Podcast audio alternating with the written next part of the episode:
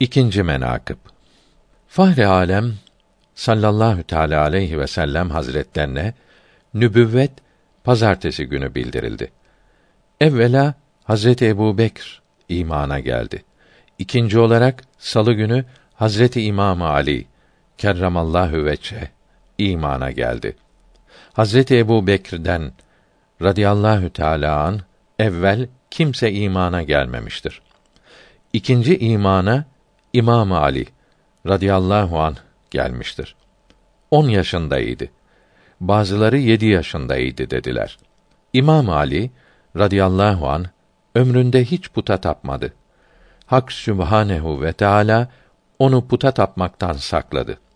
Hatta bir rivayette İmam Hazretleri buyurmuşlar ki, annemin karnında yatarken kiliseye varıp puta tapmak istedik de Allahü Sübhanehu ve Teala Hazretlerinin inayetiyle annemin yüreği ağrımaya başlayıp o kadar ızdırap verdi ki kiliseye varıp puta tapmak isteğini unutup kendi evine döndü.